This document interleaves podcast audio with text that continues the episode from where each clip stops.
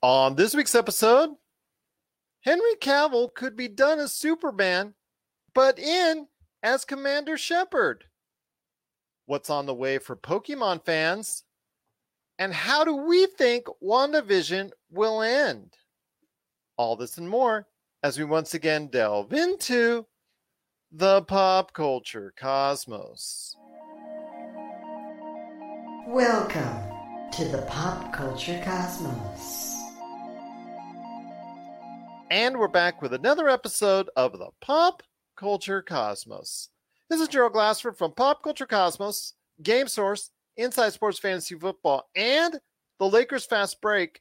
We truly appreciate everyone out there listening to all of our shows. And if you can, please give us a five star review on Apple Podcasts. Plus, if you can like, share, subscribe, follow, or do anything that you can to support us right here at the Pop Culture Cosmos, it is sincerely appreciated. Also, don't forget, we have content all week long that gets continuously uploaded and streamed live on our Twitch channel, Facebook channel, and also YouTube channel, Pop Culture Cosmos, as well. But it wouldn't be a Pop Culture Cosmos without my good friend. It's our own Josh of Wall Street 2 from Pop Culture Cosmos. You got to check out what he's doing today at popculturecosmos.com, plus his shows topic, Topicocalypse and the Super BS Gamescast. And also check out his book, which you should buy right now on Barnes & Noble and Amazon. Congratulations, you suck. It is my good friend. It is Josh Peterson. What's up, man? What's going on, man? Yeah, it's been a busy week for news. It's just been one thing dropping right after the other. So Tell this me about is it. uh yeah, I mean, and so far most of it's been pretty like positive news, I guess. So we haven't had any like negative things in pop culture lately, which is good. A lot to unpack, you know.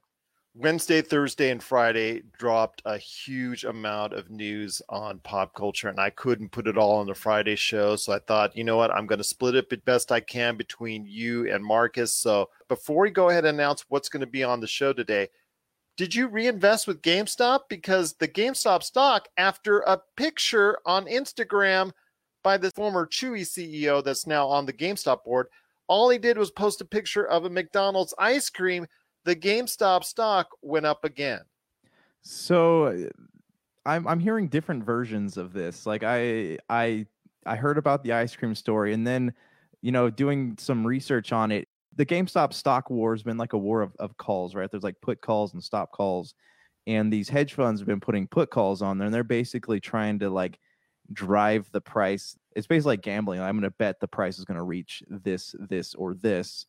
And then if it doesn't, they have, or if it reaches, if it doesn't reach that, they have to pay, you know, a certain amount of money to pay for their calls, right? From what I understand, a lot of their call options expired. So a lot of these hedge funds were trying to scramble to get this money and then paying for all this stuff was was what was causing the the price to go back up. Luckily, and I still don't know. Nobody knows. You know, I'm sure somebody knows, but there's, you know, after all the stuff with Robinhood and Congress and the guy from uh, Reddit that originally like championed GameStop, and there's just there's so much going on here. Nobody knows exactly what's happening, but the theory is that like around March 9th, there's going to be another like GameStop kind of taken off again because that's when all these call options expire for both like the redditors and the people on on the the hedge funds. So so I was sitting on a half a share from the last time it, it went to the moon. And then once it dropped down to $40, I was like, oh, maybe I'll pick up a couple more just because I'm hearing, you know, just from all like the stuff with Congress, all the like the hearings and all that, that like GameStop still has a lot of unexplored potential. So I picked up two shares there. So I was sitting on two and a half shares when it started to like slowly go up. So I made about three hundred dollars, and I sold my half share that I had. Yeah, the half share I was still sitting on, I sold that, which basically paid for my investment, my original two investments, and then a little bit of extra. So right now I'm still sitting on two shares, and you know, assuming that it like takes off again, I'm gonna hang on to them until that happens. But other than that, like it was basically like free stocks. You know, I didn't, I took out what I spent on them, and now I'm just kind of sitting on what's left here. Do you hear that? Do you hear that outside your door right there? It, that, that's the IRS calling. I just wanted to let you know. I so I'm I've I haven't been doing like investing based on redditing. These are just like stuff that I had. Uh, this is just like gut instinct investing I've been doing, and like it seemed to pay off this time. But I mean, I yeah, I got curious to see what the reason for it mooning was, and all these people on Reddit just can't seem to like agree with what's happening. So I don't know, man. We'll see what happens with it. If March 9th rolls around, it takes off again, then maybe there is something to like the call options having to be paid for and all that. But who knows? Well, I'm certainly glad that you have taken advantage of it, my friend. I'm certainly glad that you're successful from it. And I wish you continued success with GameStop and all the investors. But please, when you do so, please be careful about it. Make sure that you're not eh, losing your savings or anything of that nature. Just make make sure you're doing it smart. But I'm hoping as well that all this attention on GameStop will actually help the company itself. Well, yeah, I, I, know you and I have over the years just yeah. ripped GameStop mm-hmm. mercilessly. But if they leave, if they close down, if they shut down operations, like we will talk about at the back end of the show about another electronics retailer, I mean, that's bad news for gamers right there. I mean, yeah, sure, we can download everything, but just to not have GameStop around in any form would kind of suck. Yeah. Well, in this time, unlike last time, you know, the CEO of GameStop actually said something. You know, during the last rise, the meteoric rise of GameStop stock, nobody said anything. And this time, you know, not only did the CEO say something, but then there's like news about the firing of the CFO. And from what I'm understanding, like I'm reading a lot of stuff about GameStop as a company, and the, I read something crazy. Like they laid off like 60% of their employees before they even sold their private jet. Like that seems insane to me. No wonder the company's not doing well. And the AMC chief got a big bonus, even though you know everybody right. knows what's going on with yeah. the theaters. It's just a crazy world out there in investing. But please, just be safe and just be smart and continue success for you, my friend, in the world of Wall Street. Thank you. There you go. You're going to be next Leonardo DiCaprio there. All right. there you go. Hopefully, but it's going to Eagle. I hope so. I hope so. But it's going to be a great show we have everyone today. We're going to be talking Henry Cavill. He leaked out something that Josh and I are particularly interested in. What could it be? Well, it may be a turn as Commander Shepard coming up here. We'll talk about that.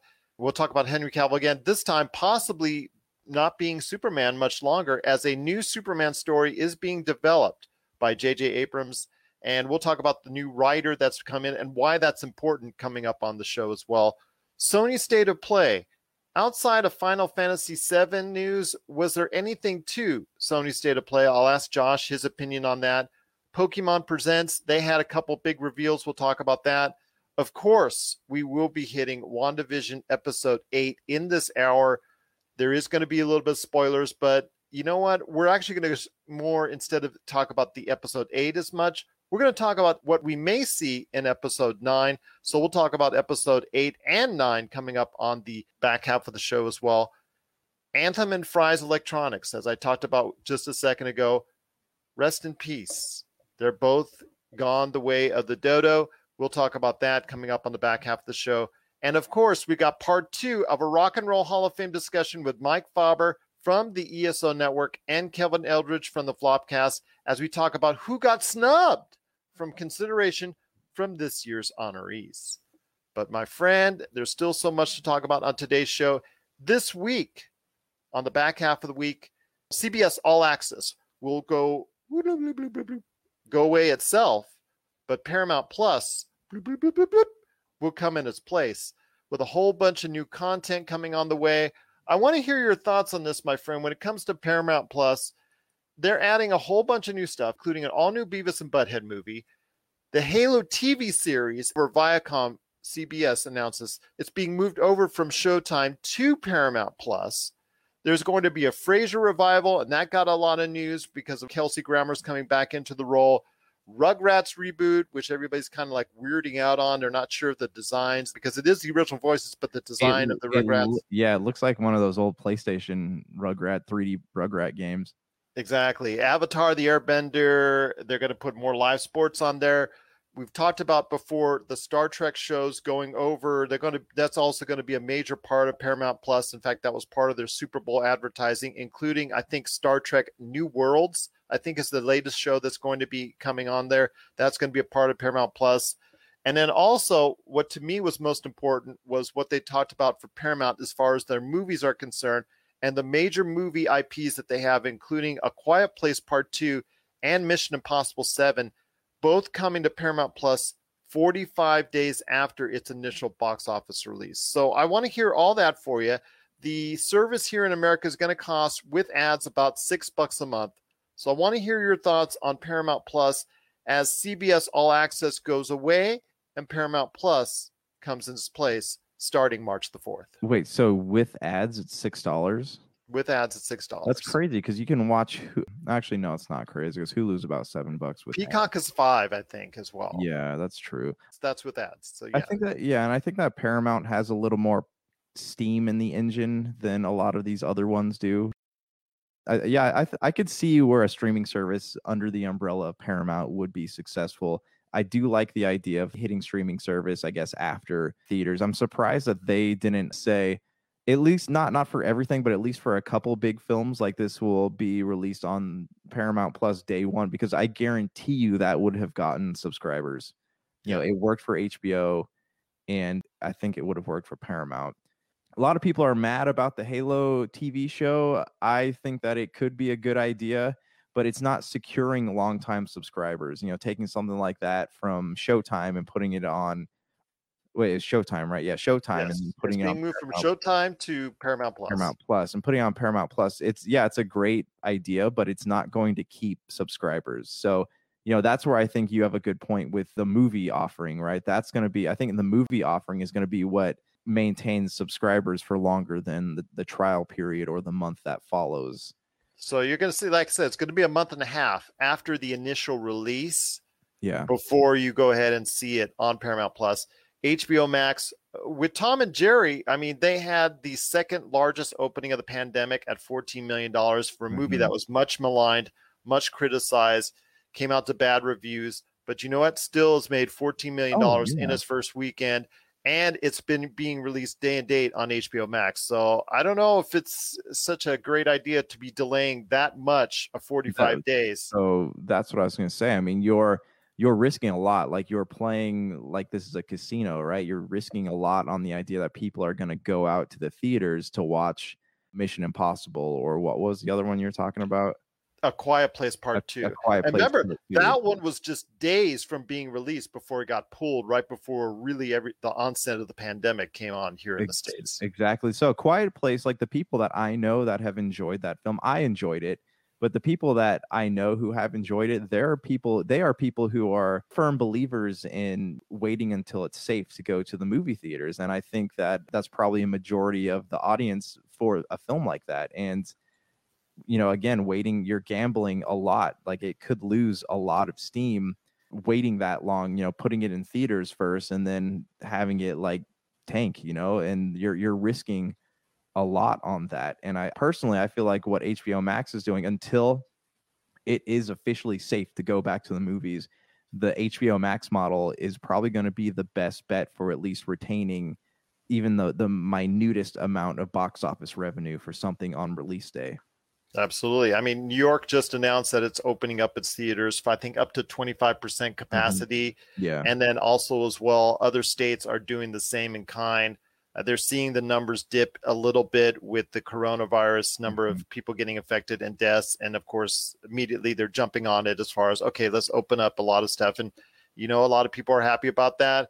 But again, that's as far as going back to the theaters, that's going to be for a lot of people, you know, a wait and see type deal. And uh, I'm not sure if it's going to be as soon or later that people will go ahead and start coming back So I mean, 14, 15, 20, 25 million might be the tops you might see as far as a weekend concern for even the top names. Like, let's say Black Widow comes out.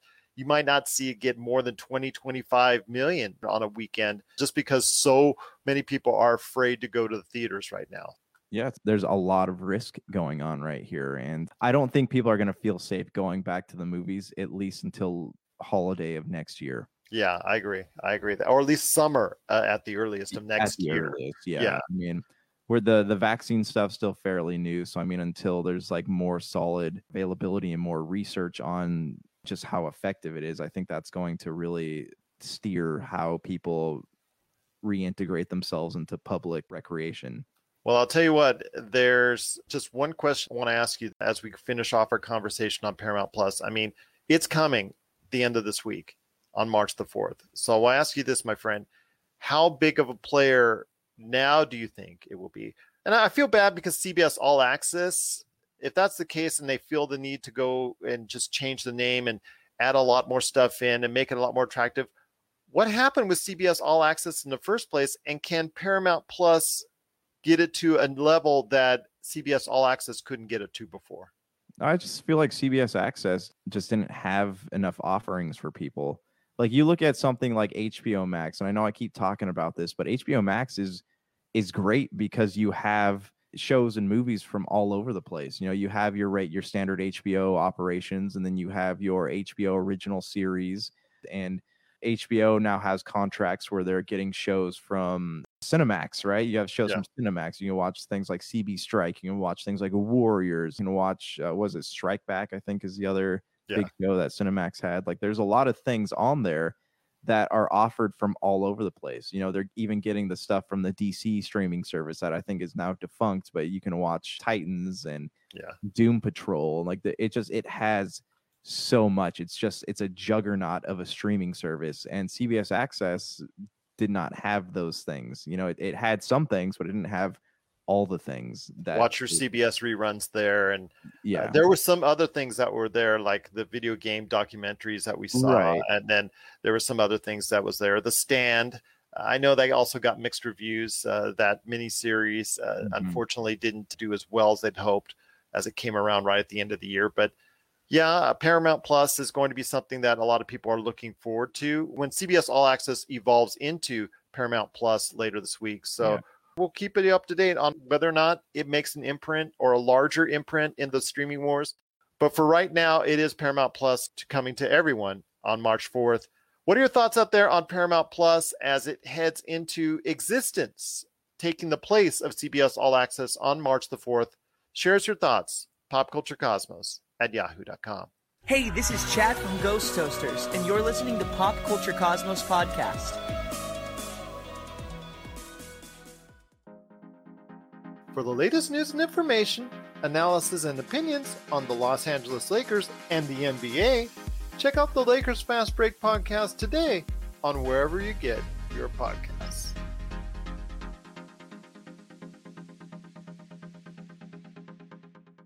Well, my friend, there's still so much more to talk about on today's program. Let's see if we can go rapid fire for the next 10 minutes. Henry Cavill.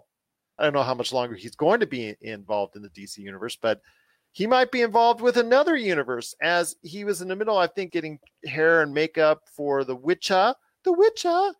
Make sure you pay homage and pay some money to The Witcher.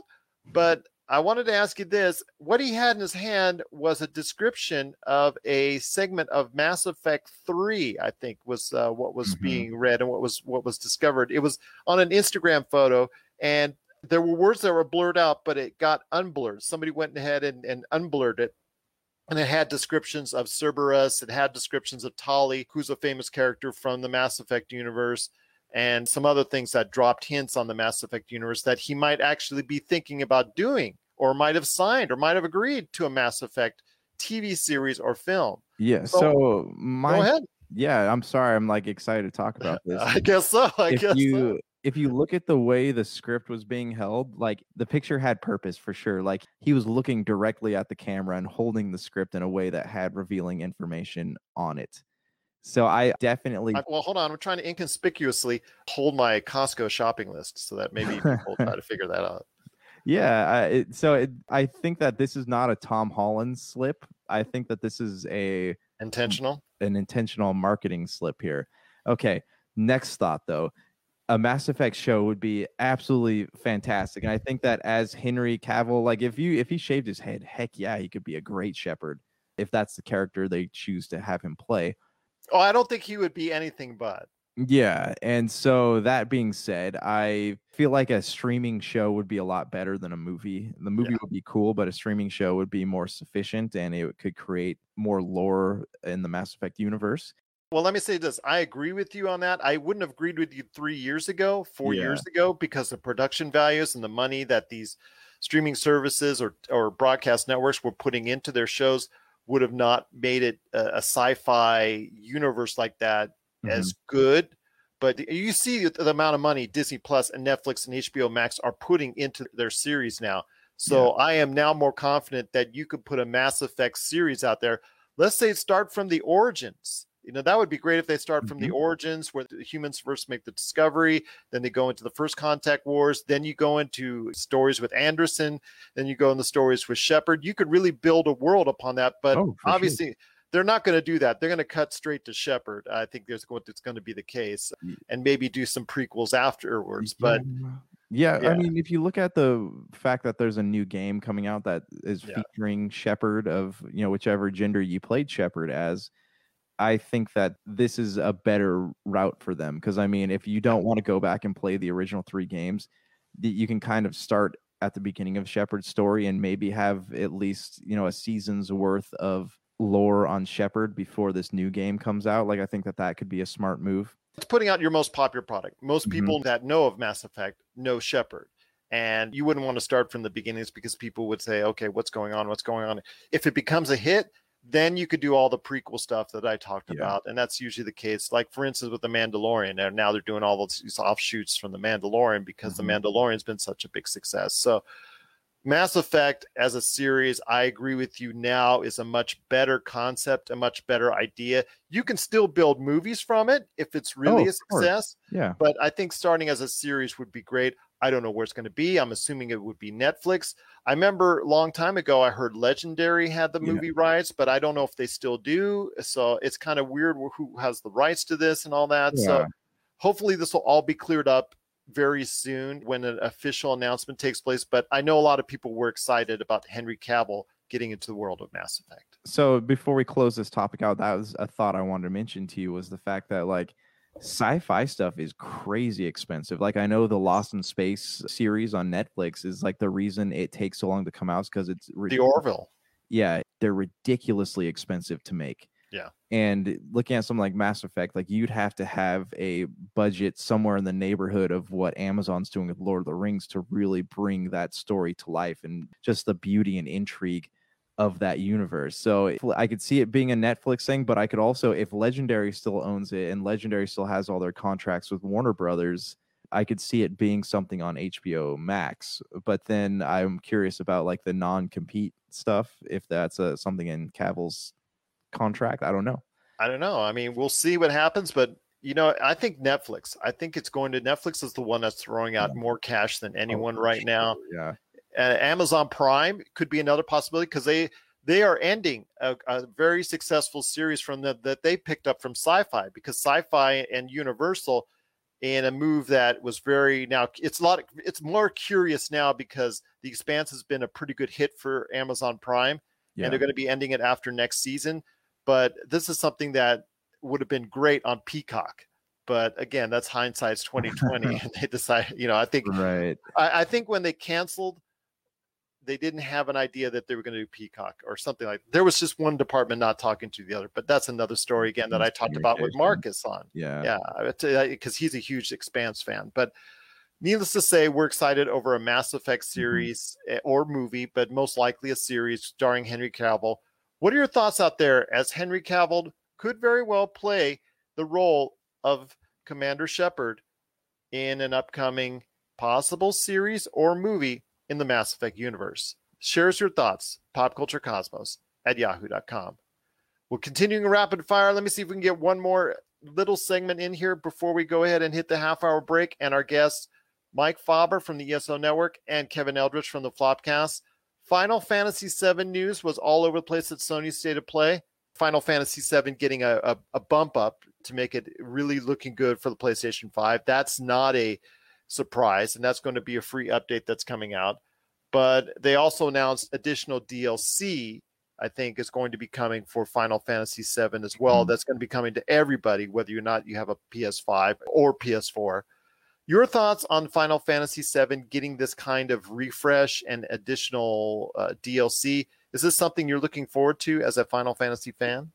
So I was kind of like, this was it was a weird thing to end the state of play with, and also I don't know about you, but this has Nomura's name written all over it. The Kingdom Hearts guy who directed the game, Final Fantasy VII Intergrade. That reminds me of like Kingdom Hearts 2.5 or whatever it is. Like this has that guy's name written all over it. I have a plethora of questions about this. You know, like the Final Fantasy VII remake was exclusive to Sony for a year. So where does this put the Xbox version of the game? Is it still going to come out? Next question. Yes, it looks cool. And yes, I will most definitely play it. But does this mean that every time they introduce one of the characters from the Final Fantasy VII lore, are we going to have to play their introduction through an add on? Or is it going to be able to flow organically into the story like in the original game?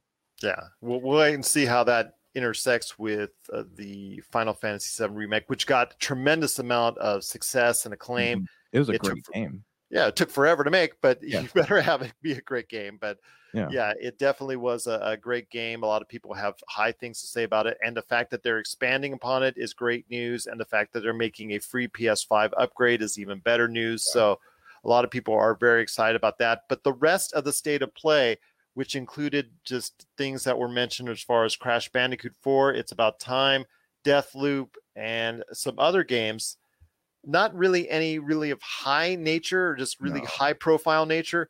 So a lot of people felt underwhelmed. Did you? Yeah, I did. Uh, you know, again, the Final Fantasy VII thing was a weird one to go out on, especially since like the next day they talked about the two like new Final Fantasy VII mobile games. There's the First Soldier, which is like a battle royale, and then Ever Crisis, which is supposed to like span the whole seven timeline. So I don't know why they didn't just do a separate Final Fantasy conference.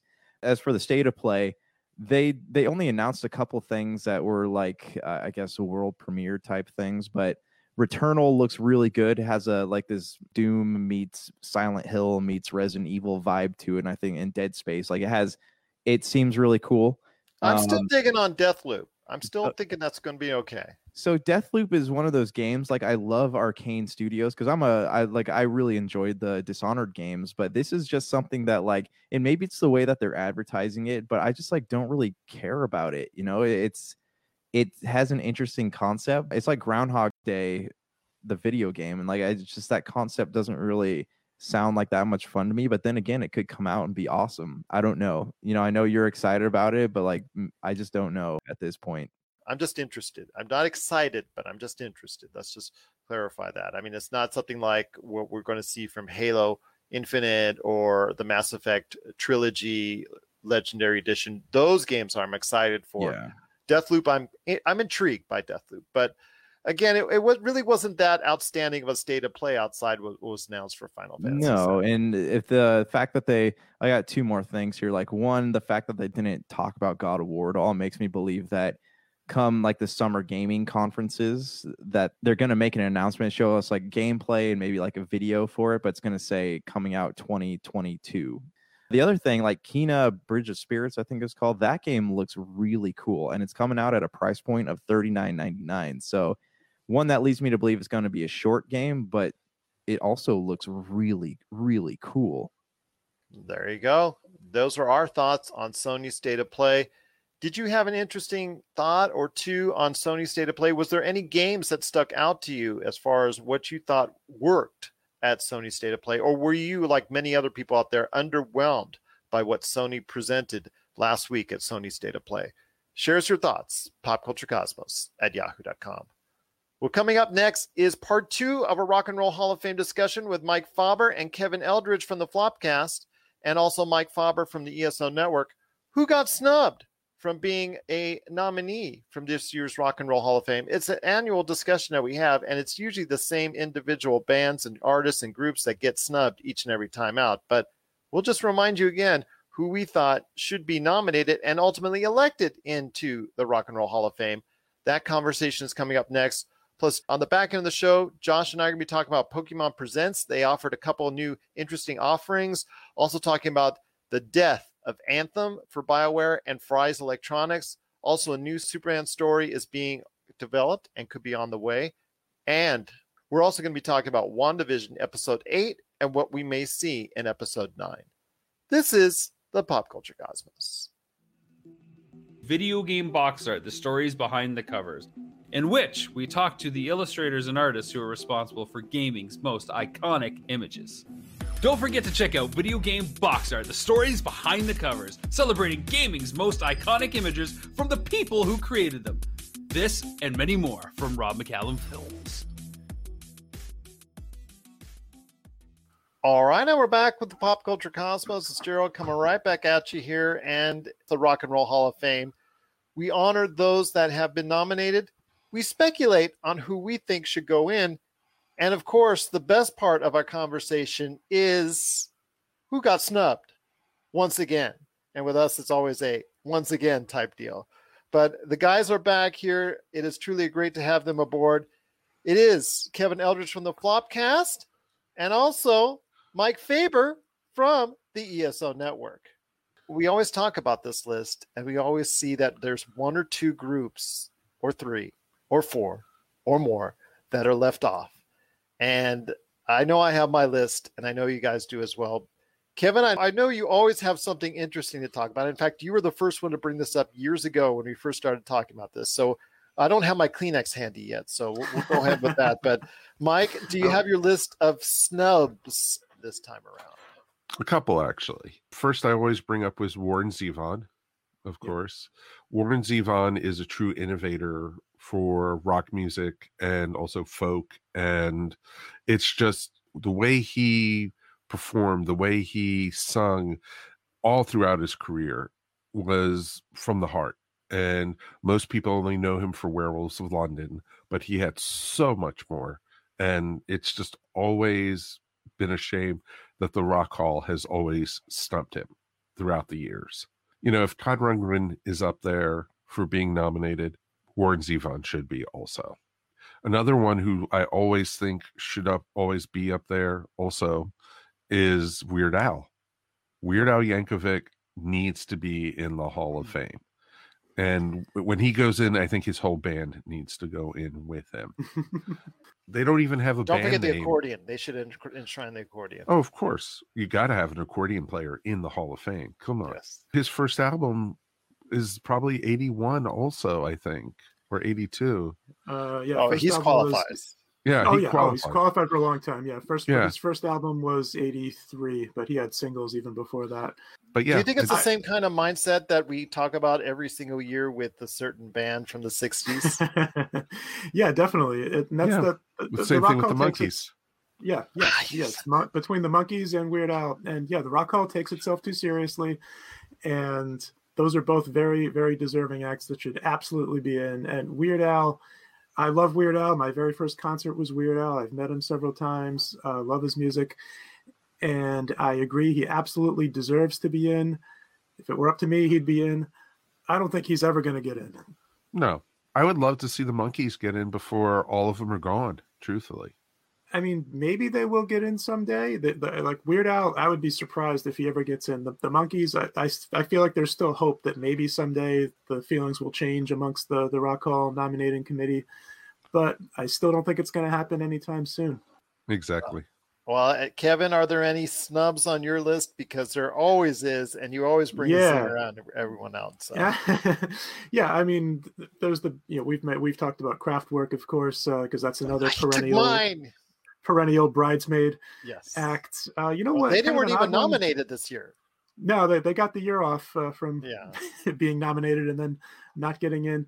Maybe someday they might have to go the, the Nile Rodgers route with Kraftwerk and just invent a special induction for them apart from the regular ballot because they just never seem to be able to come up with the votes and they definitely should be in there. It's ridiculous. I have a million names on this list, so we don't have time to go through everybody that I jotted down. You know, kind of an odd one that's been on my mind lately is what about Cher? Such a megastar who has never been nominated. So, so Cher is someone that I think Yeah. should be in. Are, I've are been thinking about- Sonny Cher are not in as an act? No, Oh, wow. No, they're not. So she's not in at all. Yeah. I've been thinking about Cool and the Gang lately as well. What what a massive act that was for so long with so many songs that everybody knows. That's a band that should be in also. Pat Benatar was nominated last year and didn't make it. She was not on the ballot this year. I assume they just decided to give Pat the year off and make room for the Go Go's. So uh, I still want to see Pat get back in sometime soon. If you're looking for uh, oddball picks from me, uh, another couple of names that I thought of as sort of 70s easy listening acts that I feel they're not cool and it might be a hard sell to uh, the Rock Hall people. But I was thinking about Barry Manilow and I was thinking about the Carpenters. Ooh, Is Rod Stewart in? Yes. yes. Oh, Yeah, he's in. He's in twice. Yeah, He's he's in uh, as Rod Stewart and also as a member of Faces. Yep. Exactly. Oh, I'll tell you what, it's just been so interesting a conversation as always. But I tell you what, Kevin Eldridge from the Flopcast, Mike Faber from the ESO Network. Guys, it's been great having you on the show once again, talking the Rock and Roll Hall of Fame nominees. Hoping our picks get in, and most of all, hoping that everyone has a good chance indeed to check out what's going on with the Rock and Roll Hall of Fame, not only on the Flopcast, not only on the ESO Network, but also right here on the Pop Culture Cosmos. You're listening to the Pop Culture Cosmos. And we're back with the show. This is the Pop Culture Cosmos. Want to thank so much Mike Faber from the ESO Network and Kevin Eldridge from the Flopcast. Want to thank them so much for being on the show, talking the Rock and Roll Hall of Fame. Plus, thank you again to Mike for allowing us to be a great part all these years of the ESO Network. And check out all the great shows on the ESO Network whenever you can. But before we head on out, my friend, a few great stories we need to talk about. Pokemon Presents. They had two big reveals. One is The Inevitable, another remake. My gosh, what a surprise. This time it's Diamond and Pearl. Not surprised because that was such a huge success back in the day when I was running my game store, and I know how well that sold. So I'm not surprised that they're doing a remake of it. And an open world Pokemon Legends Arceus. So I want to hear your thoughts on A, a remake for Diamond and Pearl, and B, this open world new game for Pokemon. Yeah, I would have loved to see one of these Pokemon games like end that last Nintendo Direct instead of Splatoon 3, which was kind of a weird thing to close on. This direct, I guess, director or Pokemon conference, whatever you want to call it, was to me was more interesting than both the Nintendo Direct and the PlayStation State of Play because this showed me stuff that like I wouldn't mind diving into. So it, it has a little more stuff that I'm interested in. Like the the I was expecting a Gold and Silver remake, but I guess this is more. Uh, Oh, this- give it time. Give yeah, it time. Sure we'll get there. Pearl and Diamond. I never got around to playing these ones, so I'm gonna play them, especially if it's coming out to Switch, and I've never played these ones before. So I would definitely get on board with this.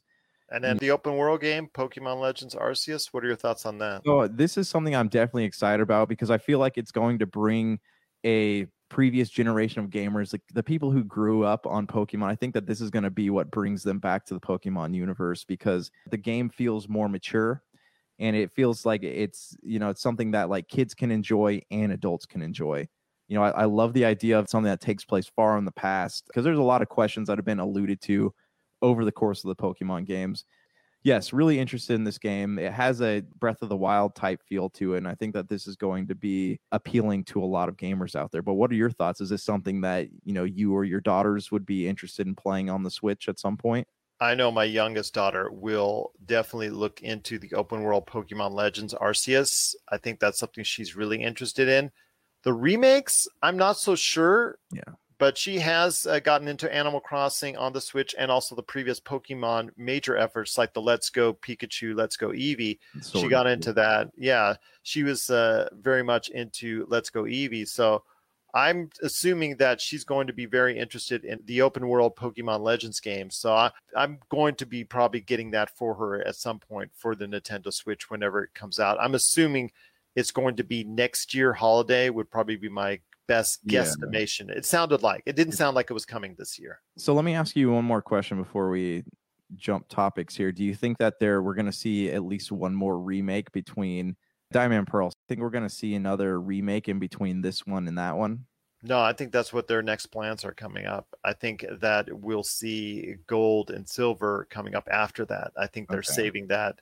Uh, yeah, I think that's something they can always go to. I mean, Yeah. red and blue, gold and silver, diamond and pearl. They can always go back to these and remake these, and it'll sell a ton of Oh, for sure. copies. So I think that's not a problem. I think gold and silver, if you and anyone else out there is looking forward to a gold and silver remake, your dreams probably will come true at some point. I would say, since I'm here in Vegas, the odds are in your favor. right. And you could see parts in like Sword and Shield where they they were experimenting with what they wanted to do with this game. So yeah. it's hopefully this will be what everybody wanted the last two Pokemon games to be. What are your thoughts out there on what was presented at the latest Pokemon Presents? A new Diamond and Pearl remake and a new open world Pokemon Legends Arceus is on the way. Share us your thoughts, popculturecosmos at yahoo.com. You're listening to the Pop Culture Cosmos. Don't touch that dial. Wait, do, do people still use dials? If you need your video game fix, be sure to check out Retro City Games. Located in Town Square on Las Vegas Boulevard or in Henderson, Nevada, Retro City Games has the cure for all your video game vices. Retro games and games for current consoles, Nintendo, Sega, PlayStation, Xbox, and more. Retro City Games has all the staples from any library and some highly collectible offerings too. So pick up a few games today at Retro City Games in Town Square on Las Vegas Boulevard or in Henderson, Nevada. Retro City Games is your video game metropolis. Well, before we head on out and before we talk WandaVision, and I'll be dropping spoilers for that. So if you haven't seen WandaVision episode 8, when we get to it, just let you know maybe you want to pause it, watch the episode, then hit the play button again for us. I want to talk about a new Superman story that's being developed by Bad Robot, which everybody knows is owned by J.J. Abrams. And his imprint now is getting larger and larger into the DC universe and HBO Max and all that. But this is going to be, I think, a film and not something that's going to be presented first at HBO Max or the CW. Ta-Nehisi Coates is going to be writing it, and it will indicate, because he is black, that there most likely will lead to a black Superman coming up in the not too distant future. So I want to hear your thoughts on a new Superman that could be on the way. Now, that's not to say Henry Cavill will be done, done, as we joked about earlier in the show, because he could be like what Ben Affleck is going to do be in one realm of the universe, and then they still have Robert Pattinson yeah. and then Michael Keaton in another and all that. So this could be something like that, where they have the CW Supermans. They could also have Henry Cavill floating around somewhere, and then they could still have this brand new African American Superman that's out there. And to me, I don't mind at all. You know, as far as what ethnic background, that's fine. Just hoping that Ta-Nehisi Coates, the new writer, can do something that hasn't been done in several years with Superman, is write a good story for Superman. You're much higher on the movies than I am on the Superman front. So I want to hear your thoughts on a possible new direction for Superman. I liked Man of Steel a lot more than you did. I really like Henry Cavill's iteration of Superman. I I, I do too. I'm not gonna yeah. say I don't. I just no, think no, he's really giving boring scripts. Yeah, really so I'm scripts. I'm hoping that they're still going to evolve that character, and like I hope that the Snyder cut of the Justice League is so successful that it has them paying more attention to the joined parts of the DCU. I hope it revives the Justice League too. I yes, yes. So I hope we see more out of Cavill as far as like this new Superman goes, I'm totally behind this, man. Like I can see this being great. What I don't want to happen here is to have them tell the origin story again. I don't want that. We've seen that enough, right? Just about as many times as we've seen Uncle Ben die. We don't need to see it again. Just give us something that like jumps into an original storyline. You know, Jor-El and the you know coming from Krypton, Krypton mm-hmm. blowing up, blah yada yada yada. You know yeah. that's that's been done to death. Let's skip that and move on to something big. You know, what something... made Black Panther work so well?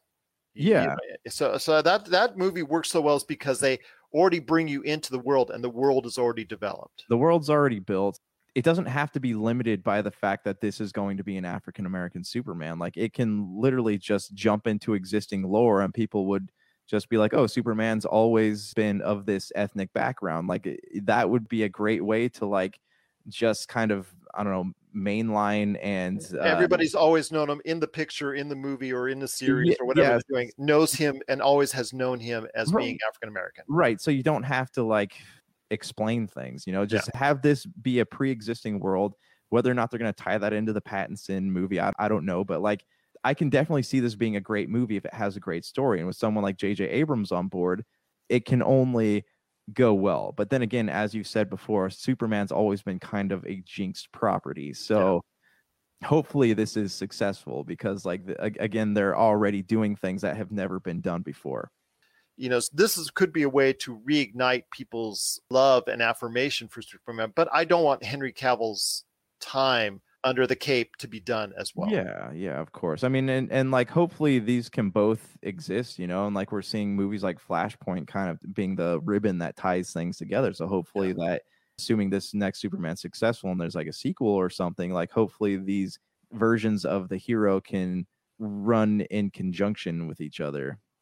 What are your thoughts out there on possibly a new Superman movie on the way and that it could be a black Superman, which is a great cultural sign that things hopefully will get better with a new writer in place, obviously new producer in JJ Abrams and really uh, this could mean some great signs for the DC universe. But we want to hear your thoughts. Popculturecosmos at yahoo.com.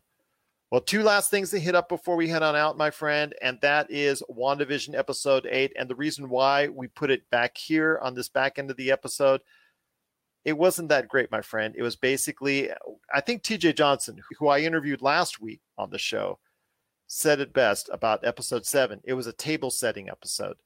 And he was excited because he thought eight and nine would be really just those knock it out of the park type Yeah. episodes. Unfortunately, episode eight was more of a flashback episode with a lot of table setting as well. So I want to hear your thoughts on episode eight. So I look at episode eight the same way. Remember the last? Did you watch season three of Daredevil? Like the last season they made of that show. Parts of it, yes. So there was like one. It's like one and a half episodes that kind of give you backstory on Karen Page. You know, as interesting as her character was, I just I don't like going backwards, and that's the same thing with this new episode of WandaVision. I don't like going backwards. You didn't really need it. You could have like wrapped all that up into maybe like three or four sentences of dialogue instead of really just like Devoting droning- 42 minutes to it. yeah droning on about it and here's here's another thing though as as i'm watching this episode agatha Hark, Hark, harkins harkness whatever it is, Harkness, Agatha Harkness. Harkness. she's not menacing like seeing her like she looks like a mom in a witch's halloween costume like there's so much going for it in episode seven Yeah. Kind of like i was telling you about the sitcom stuff kind of pulled me out as as they're trying to like switch back and forth this episode pulled me out I I don't blame you, my friend, because it did, like you said, a lot of retelling.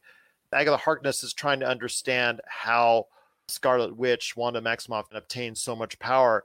And she tried to find out the origins. And turns out her origins was that she was a witch all along. Her power grew mm-hmm. exponentially from experiences the Mind Stone firsthand when she was uh, under the auspices of Hydra and her love for sitcoms back in the day the actual bombing of Sokovia. And like you said, it just kept going in flashback after flashback after flashback. What happened in quote unquote last week when she was at the sword headquarters, what really happened as far as Vision's body is concerned. yeah And it tells you that Vision's body was cut up by sword and they're trying to dissect it and trying to rebuild a new vision out of it. And she didn't actually take the body after all. The reason why she went to Westview is because Vision had bought her a home there. They had a deed and they bought a lot. And she was so stricken and overcome by the fact that she could have had a life at Vision. That's what created the hex in the first place is that sheer sadness and emotion, that power that came from it and emanated from it, created this entire hex in the first place.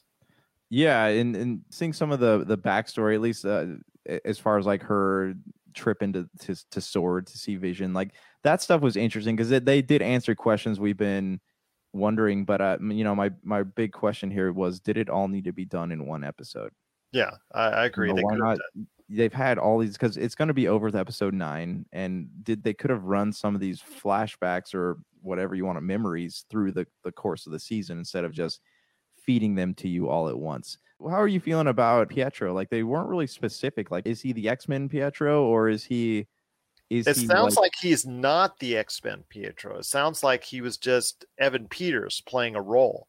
I think it's just a major troll on fans, is what this is. We're going to find obviously out in episode nine, uh, which I'm going to ask you here in a sec your thoughts on that. But looks like Evan Peters' character is not Pietro Maximoff from the X Men movies, in that it's just Evan Peters playing a character that suddenly magically appears as Wanda Maximoff's brother in the middle of WandaVision and Yeah. that he's actually something else or maybe a, a familiar has been suggested of Agatha Harkness, or maybe he could be the big baddie.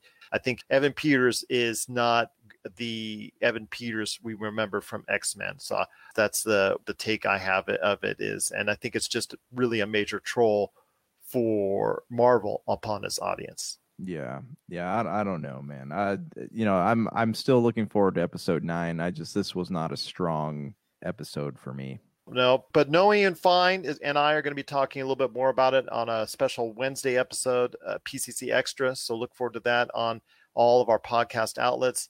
But before we head on out, my friend, and before we talk Anthem and Fry's, any ideas on what you're looking forward to in episode nine? Because we've had a couple of lackluster episodes in both your and my opinion. What are you looking forward to in episode nine? I don't know. Like I'm looking forward to finding out like Vision, like what's going to happen to him. Is this his last dance in the MCU? Are the rumors of Doctor Strange showing up going to turn out to be true? How does this whole thing end with Scarlet Witch still being looked at as a hero? Like she's kind of dug a hole for herself, especially in her treatment of the sword people? Or is this going to end with her like being sucked into another universe, you know, eh, as she's tying herself into Doctor Strange and the multiverse of madness? And then finally, from what I understand, there's something in this that's going to allude to Falcon and Winter Soldier. So, what is that? So, I still have a lot of questions that I hope they can cover within the next like 45 minute episode. Well, there's going to be a lot of questions that they will not answer that have been spread out over the course of the season. I mean, uh, there's a lot of stuff. What happened to Agent Franklin? For goodness sakes, yeah, the beekeeper right. out. Yeah, he, he's yeah. long gone. You know, he's long dusted off. There's a lot of questions that are going to be asked. For me, how is the white vision that was created by Sword at the that you saw in a mid credit scene at the end of the episode? How is this white vision that was created by Sword? How is he going to go ahead and face off against the vision in the hex, which is now a fake vision, yeah. or just one, just one that was created from Wanda Maximoff's own magic? How will they face off? Will they combine? Is this the end of Vision period? We'll find out. But yeah, that's what I'm looking forward to most because if this is the end of Paul Bettany's tenure as Vision, I'm very sad to see him go. I, I think he's he, one of the greatest parts of that universe. Yeah, and I'll be sad to see if it finally comes to an end. But what are your thoughts out there on episode eight and episode nine of WandaVision? What are you looking forward to this Friday on WandaVision? And what were your thoughts on this table setting, as my good friend TJ Johnson said, this table setting episode eight? Share us your thoughts, popculturecosmos at yahoo.com. Well, my friend, it's been a great episode. I cannot thank you enough for joining me please check out the latest Super BS Gamescast that Josh did just now, I think, with uh, who was on it? Brank, Brian Wegner. Okay. Sounds good. I know you just uploaded one to YouTube as well. I saw that. Yeah, just trying to catch up. You know, I haven't been updating the old YouTube page very much. So I'm just trying to get everything current. All right. Well, sounds good. Please check out the Super BS Gamescast on all social media, wherever you check out your podcast. But before we head on out, my friend, we pay final respects to two things in pop culture which we hold dear. One of which is BioWare and EA. EA telling BioWare to pull the plug on Anthem. Anthem was going to go under a redesign and some things that were going to be added in there, but I guess due to the almighty dollar and EA not wanting to spend that dollar, they cut that out.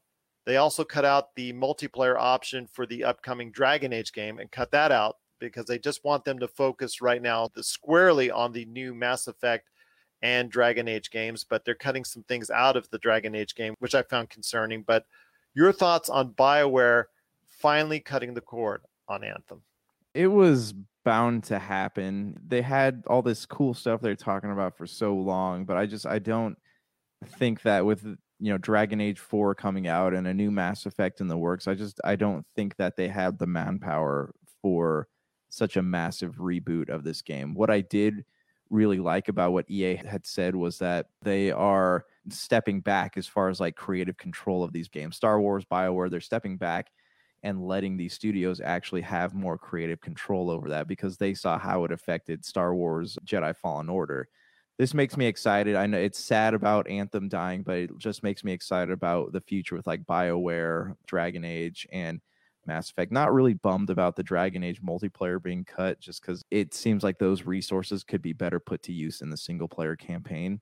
I feel good about like where it's going. You know, I just hope that they make something true to what the fans of these games want. And yeah, it's disappointing because Anthem had such high hopes at first, but maybe this is for the best. Maybe it is for the best. I'm kind of disappointed though on the multiplayer option on Dragon Age being cut because of the fact I would have loved to have done a co-op adventure in that universe, in that realm of Dragon Age, I would have really jumped at the chance for that because that's what I'm kind of looking for. But before we head on out, my friend, U.S. electronics retailer Fry's Electronics, pretty much in the middle of the night, called it quits, and it really became a surprise to a lot of people.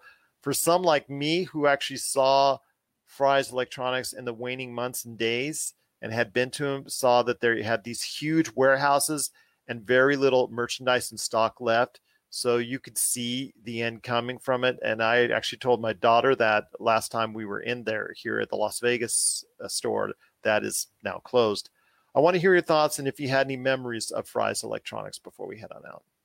So you could tell, not even just recently, but like in the past couple years, that there was something happening. Like they were in transition, and whether that was to go to like more online stuff or more digital, whatever it might be, that you could tell there was something in the works, and then it just never quite materialized. Because even back when I was in California, they had a Fry's out in Fountain Valley that I, I would always go to, and every time I went in there, like their selection of physical games and physical movies, just physical media slowly started dwindling more and more. Same thing with like their selection of big electronics, right? Like they actually put in like three or four aisles of toys.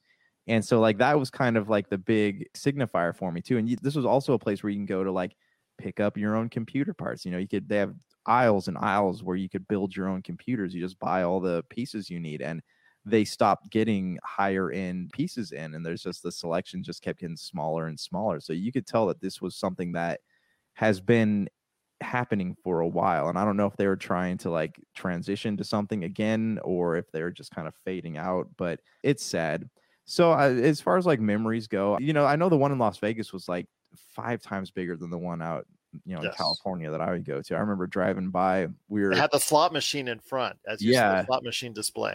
ah was that uh convention we were doing level up expo Oh, level up, level up expo. yeah, so we were doing that, and I remember we had walked this trip for my first time. Big Dog and Chad had already done it, and I was just like, I don't have any desire to ever do that again. Like it is just so crowded and such a long walk, man.